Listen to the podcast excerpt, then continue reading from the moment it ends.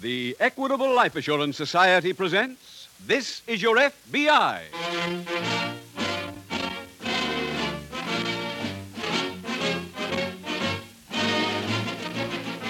This is Your FBI, the official broadcast from the files of the Federal Bureau of Investigation. Presented transcribed as a public service by the Equitable Life Assurance Society of the United States and the Equitable Society's representative in your community.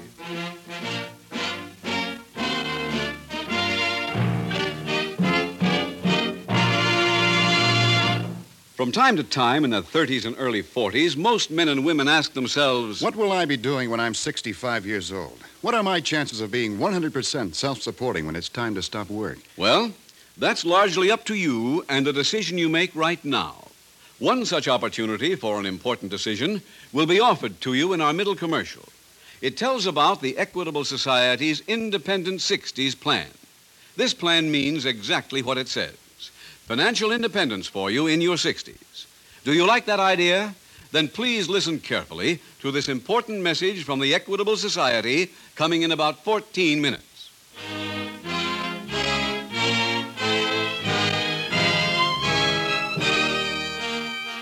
Tonight, the subject of our FBI file, hijacking. Its title, The Roaring Twenties.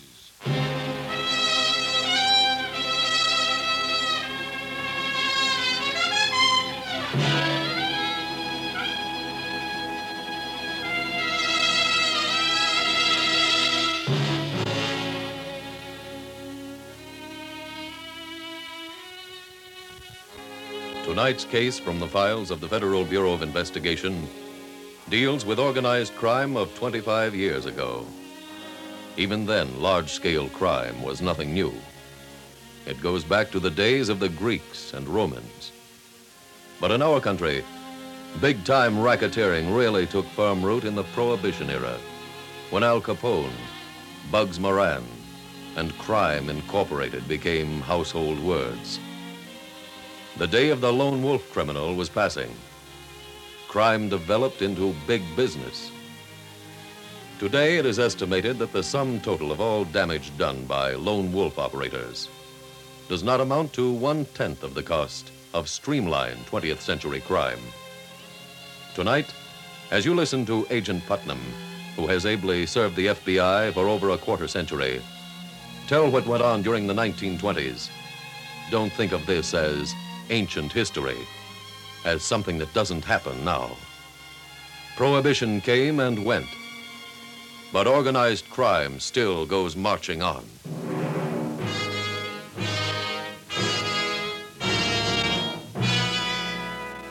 Tonight's file opens in the coffee shop of a Midwestern city's railroad station. FBI Special Agent Jim Taylor has just entered and approaches the table occupied by his agent in charge. Oh, good evening, Mr. Putnam. Hmm? Oh, hello there, Taylor. I thought you were in Brownsville. Well, I just got off the train. Have you eaten? No, sir, I haven't. Well, sit down. Join me. Oh, thanks. How did um, how did it go up there? Very well. Report will be on your desk in the morning. Well, you better give it to Williams. I'm on my way to Washington. No? I'm waiting for the train now. Uh, do you wish to order, sir? Uh, yes, please. I'd like some ham and eggs. Okay, coffee with? Yeah, please. Okay. Say, Mr. Putnam, I hear you got your 25 year key. Mm-hmm. That's right. Now, congratulations, sir. Well, thank you. Funny, when it came in, I had quite a time realizing it had been that long since I joined the bureau. I guess it must have been a lot different back in 1926, huh? Oh, it certainly was. If I remember correctly, there were only nine field officers then, and about 500 special agents. Uh-huh. What made you decide to become one, sir? Well, Mr. Hoover spoke to the graduating class at my law school. He sold a few of us the idea of making law enforcement our careers. How long had uh, Mr. Hoover been head of the Bureau then? Oh, a little over a year. People were just starting to believe the statement he made that he was going to free the Bureau of political influence. Tell me, what, uh, what kind of facilities did you have in those days? Very few. There was uh, no such thing as a crime lab. None of us had cars, including the director. I imagine working on a case then was more of an individual problem, huh? Yeah, It was. Jim, how about a piece of this bread while you're waiting, huh? Oh, fine. Thanks. I, uh, I was just thinking about one of my first assignments. Oh? Well, let's hear about it. Well, It's kind of a long one. I don't mind, and can fill in time till your train comes. Well, all right. You asked for it. I uh, got on with a friend of mine, a police detective named Adams. I was sitting at my desk one day when he called.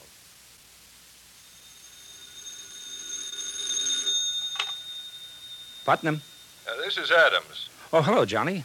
Can you use another case, Tom? Oh, what kind? Well, a motorcycle patrolman out on Route 9 stopped a truck for speeding. Uh huh. Driver tried to shoot his way past, and he didn't make it.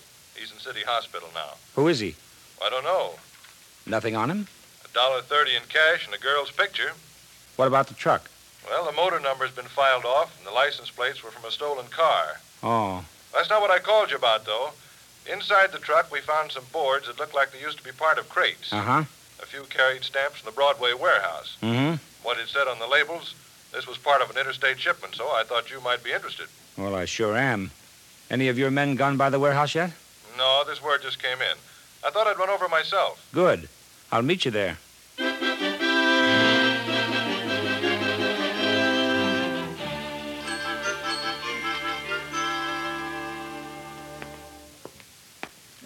Oh, Tom!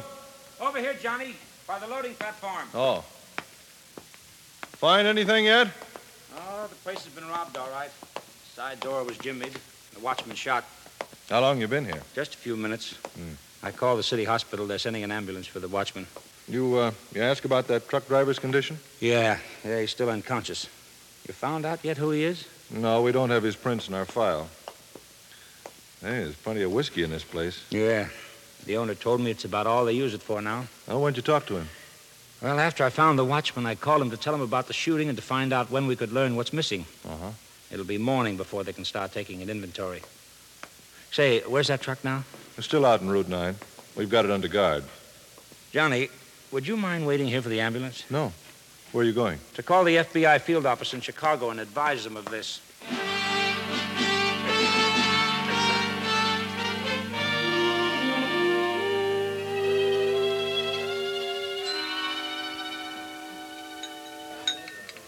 Well, Jim, the morning after we inspected the warehouse, they took an inventory. A little over a thousand cases of bourbon had been stolen. Hey, that's quite a haul. Yeah, even in those days, it represented about $25,000. Huh? Here you are, sir. Oh, thanks very much. Oh, miss, uh, may I have a napkin, please? Oh, surely. Here you are. Thanks. The uh, warehouse watchman never recovered? Yep, but he couldn't give us any help. Then, to make matters worse, the only link we might have had with the bandits vanished. What was that? The truck driver. He died.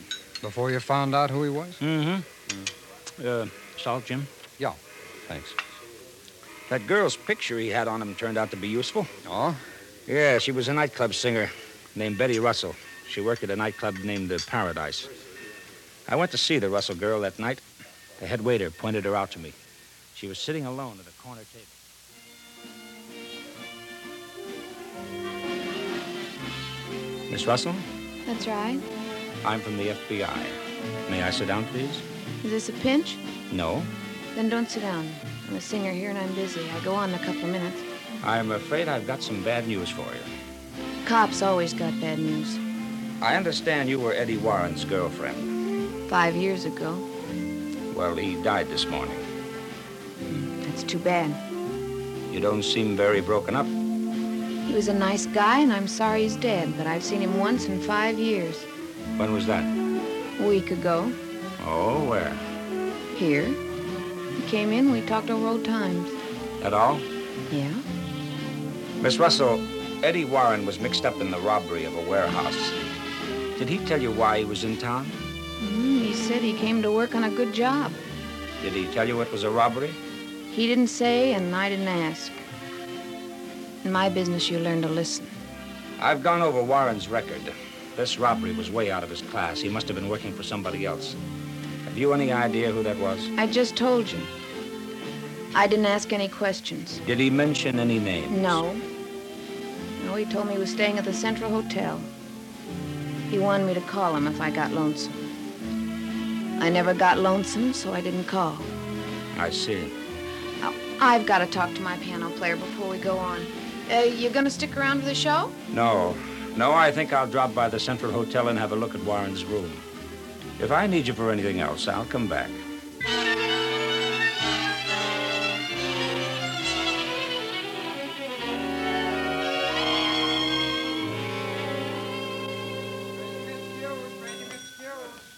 Sorry I'm late, Tom. Oh, that's all right.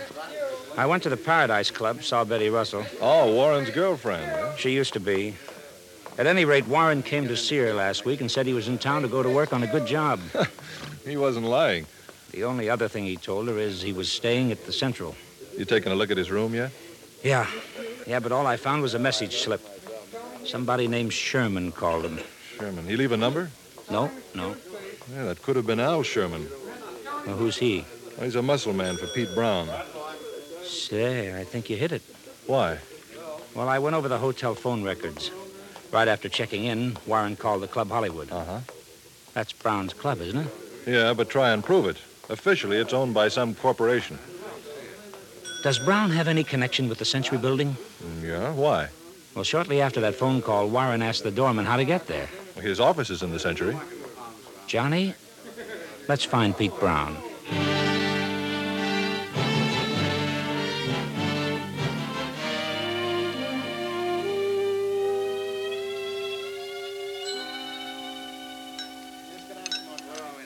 How about a little more coffee, Taylor? Yes, thanks. Well, go ahead, Mr. Putnam. Keep on with the story. Well, locating Brown wasn't easy. We followed his trail all over the city. Until about 5.30 in the morning, we got word he was at the arena. They didn't have all night fights in those days, did they? Oh, no, no. It was being used then for a dance marathon. Remember them? Yeah, vaguely. Oh, it was a contest to see which couple could stay on its feet longest. Oh, yeah. The dancers were allowed 15 minutes off the floor every three hours. The big idea was to see that they didn't sleep. Why? Answer that, and you can analyze the 20s. The marathon craze started in little ballrooms. Before it was finished, the arena wasn't big enough to hold the crowds. This particular marathon was in its 28th day. We went there and looked around for Pete Brown. There's Brown, down in that box. Come on. Right. Couple number eight. Couple number eight. Keep dancing. One more stop and the judges will wave you off the floor. Morning, Mr. Brown. Oh, hello, Adams. You don't have to miss to me. Oh, I'd rather. Come on in, join us. Thanks. You know Al Sherman. Ah, yeah. This is Mr. Putnam. How do you do? Hello. He's with the FBI. Well, nothing will happen to us tonight, Al, with this kind of protection. Hey, get a load of that number 16, the killer. Mr. Brown, we've been looking for you most of the night. Hey, you should have tried this place first. I come here every night. hey, Pete. Pete, the name of the number three team is collapsing. Look at the guy trying to drag her. Yeah, They're being waved off the floor. Mr. Brown, can we go someplace and talk? About what? Business. Hey, stay on your feet. What's you wrong with barn- talking right here? It's a little public. Attention, contestants. Attention. We have a $10 prize for the couple who does the best toddle. Now go to it. What's on your mind? Eddie Warren, Who's he? a truck driver who died at Mercy Hospital this morning. That's too bad. I'm sorry to hear about anybody dying. I'll be glad to throw in a couple of bucks for his family if that's what you want. That the way you take care of all of your employees when they get killed? I don't understand. Eddie Warren was shot after taking part in the robbery of the Broadway warehouse. He was working for you at the time. Doing what? Driving that truck? What would I need a truck driver for? You don't have to be that cute with us. One of my men finally located the number you forgot to file off the chassis of that truck. I don't know what either one of you guys is talking about. About an hour ago, the detective who found that number traced it from the factory to a dealer here. It meant waking up a lot of people, but we found out the truck was bought by the World Express Corporation. Well, then why come to me? Because you own the corporation. I own some stock in it, sure, but I own some in a lot of corporations. I'm practically a corporation myself. Nothing illegal about that, is it? Mr. Sherman. Are you talking to me? Yes, I'd like to ask you a few questions. Shoot. Did you know a truck driver named Eddie Warren? No. We hear you called him at the Central Hotel a few days ago. You're here wrong. Look, boys, I've heard as much as I want to. You think I was mixed up in a warehouse stick-up? Frankly, yes. Can you prove it? No. Well, let me know when you can. Right now, I'd like to watch the dancing. Al, Yep. go tell the guy I'm putting up 50 for the next sprint. And tell him to make it twice as long.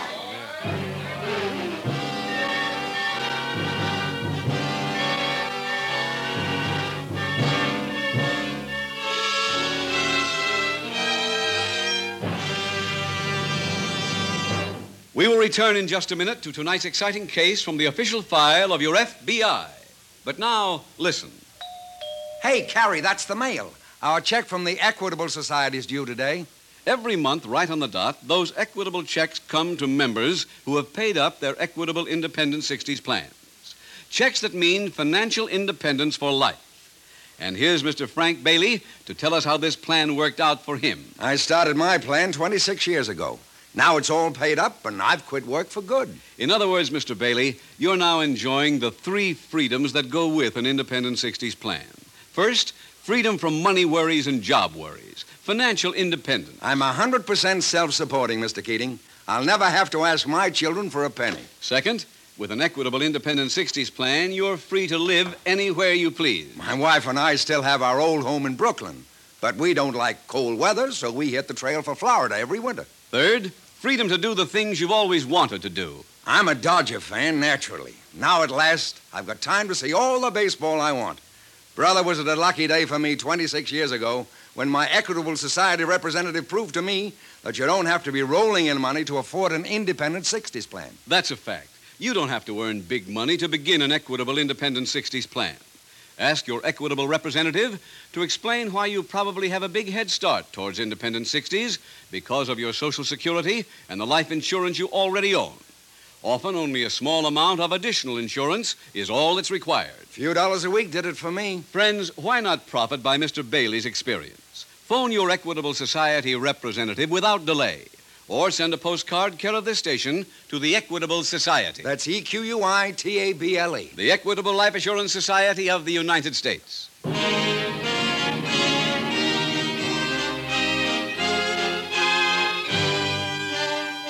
And now back to our FBI file The Roaring Twenties.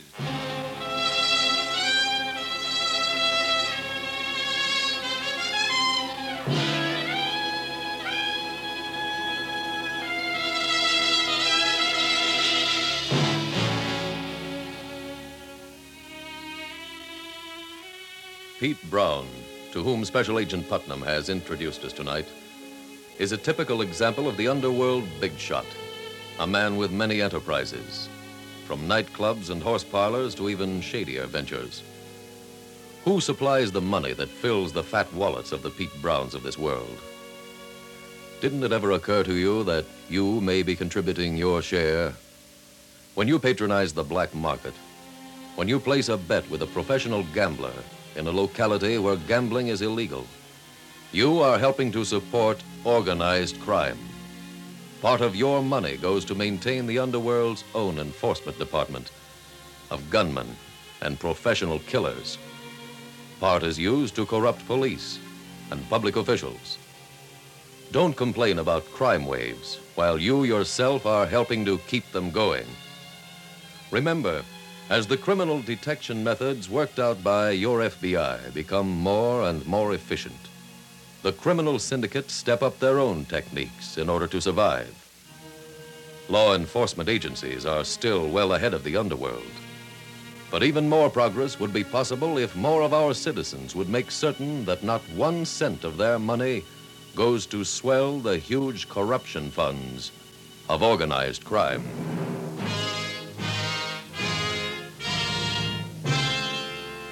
Tonight's FBI file continues in the railroad station coffee shop where Agent in Charge Putnam and Special Agent Jim Taylor sit talking. Well, I gather you didn't get any place with Pete Brown, Mr. Putnam. Mm, no, not that night. What was the next development? The girl I interviewed at the club, Betty Russell, Yeah, she was found dead in her apartment. murdered. Yeah. Brown and Sherman. Well, that was our belief, but we couldn't prove it. So, with Brown's truck driver and the girl both dead, we had no possible witnesses. I was in my office facing these facts when the phone rang. Putnam. This is Adams. Yes, Johnny. I just got a call from our ballistics expert. The bullet that killed Betty Russell was fired from the same gun used to shoot the warehouse watchman. Well, now all we've got to do is tie Pete Brown into both jobs. Yeah. I also got some word on the truck used in the hijacking. It came from the Bedford Avenue garage. They service all the World Express Corporation trucks. Who turned it over to Brown's driver? Well, he walked in and said he was a new driver for World. He waited a few minutes till they finished an oil and grease job and drove it out. Do you know anything about this garage, Johnny? It's a legitimate outfit, if that's what you mean. Where are they located? Bedford and Broadway. Well, I'm going over there. That truck is about all we've got left to work on.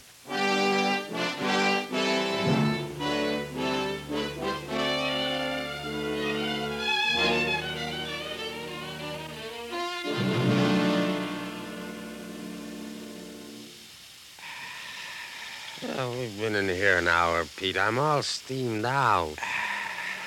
Another couple of minutes, and we'll go get a massage. Okay. Al, remind me to call the farm. Well, when? As soon as we get back to the office. I want to move that booze. This so quick? I don't like the heat those cops are putting on. Yeah, but nobody can talk now. If Warren or the dame blew any whistles, the cop would have had us on the griddle already. Al, only suckers gamble. Yeah, but it took four trucks to haul it out there. Where you going to stash it? I got a place. We'll move it tonight.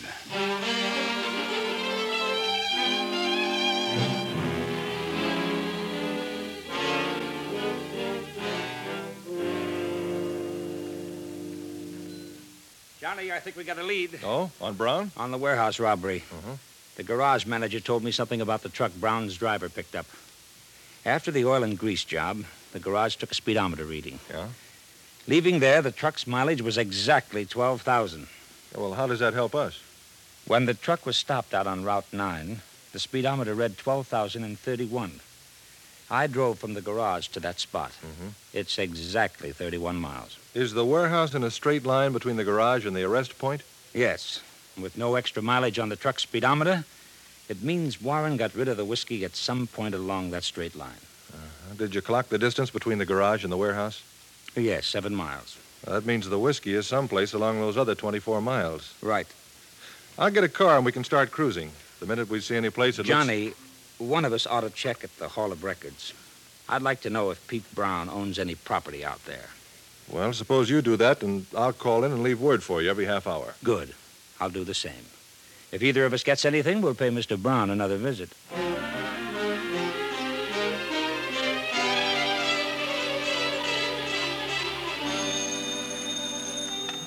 Hello? Mr. Putnam there? Speaking. This is Chief of Police Williams. John Adams hasn't checked in for the last hour. That's not good. Have you found what you were looking for?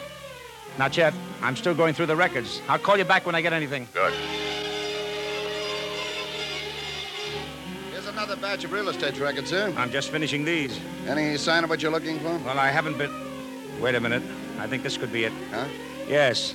Yes, look, if the chief of police calls me, tell him I'm on my way to headquarters. Any call from Johnny Adams, Chief? Not a word. Well, I think we found what we're looking for. How many men can you spare? Oh, as many as you need. Good.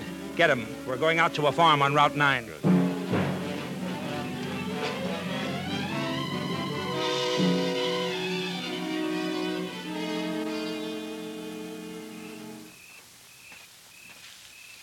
Chief, those trucks are just like the one Eddie Warren was driving. Then this should be the right place. Shall I have my men moving now? No, no, not yet. Hold it. Huh? There's a man in front of the barn door. Doesn't look like Pete Brown. It's not Sherman.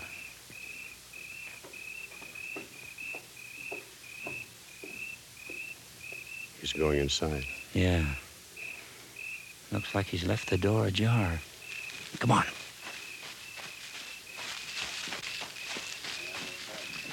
Pretty busy in there. Yeah.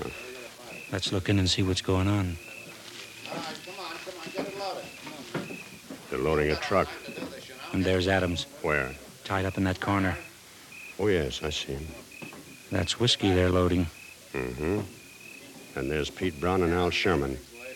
You ready? Yeah, let's move in. Okay, hold it, everybody. All right, Brown, all right. Get your men front and center. You're not taking. Oh, Thanks, Chief. Now, the rest of you line up here. You're all under arrest.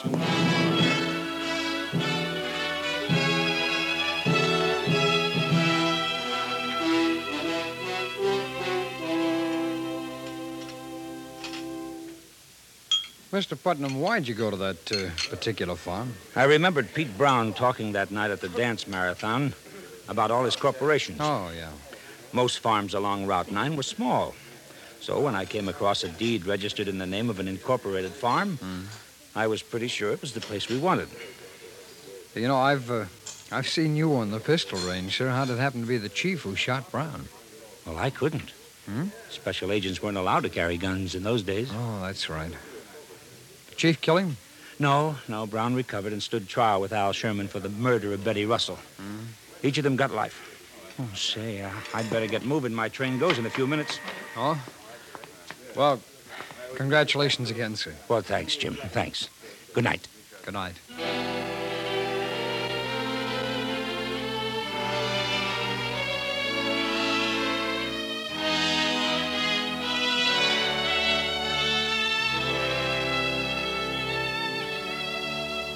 There are other men in the Federal Bureau of Investigation who wear the 25 year key as a sign of their long devotion to duty. No matter what a special agent's length of service, however, he is a man who spends his waking hours working for you, protecting your life and your liberties, taking his life in his hands constantly in his never ending job of tracking down and apprehending America's most vicious criminals. He is, in short, a man who lives by the motto of his organization, the motto of your FBI fidelity, bravery, integrity.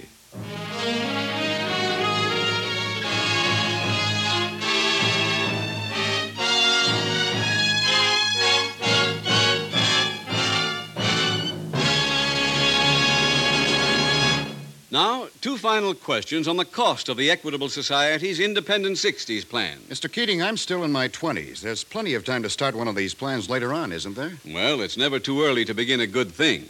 Start your plan when you're young, and your yearly cost will be exceptionally low. Well, about how much would it cost me every month? The amount of your Independent 60s plan is strictly up to you.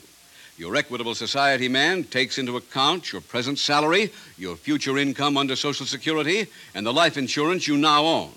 A comparatively small amount of additional life insurance may be all that's required. Get the exact figure from your Equitable Society representative or send a postcard, care of this station, to the Equitable Life Assurance Society.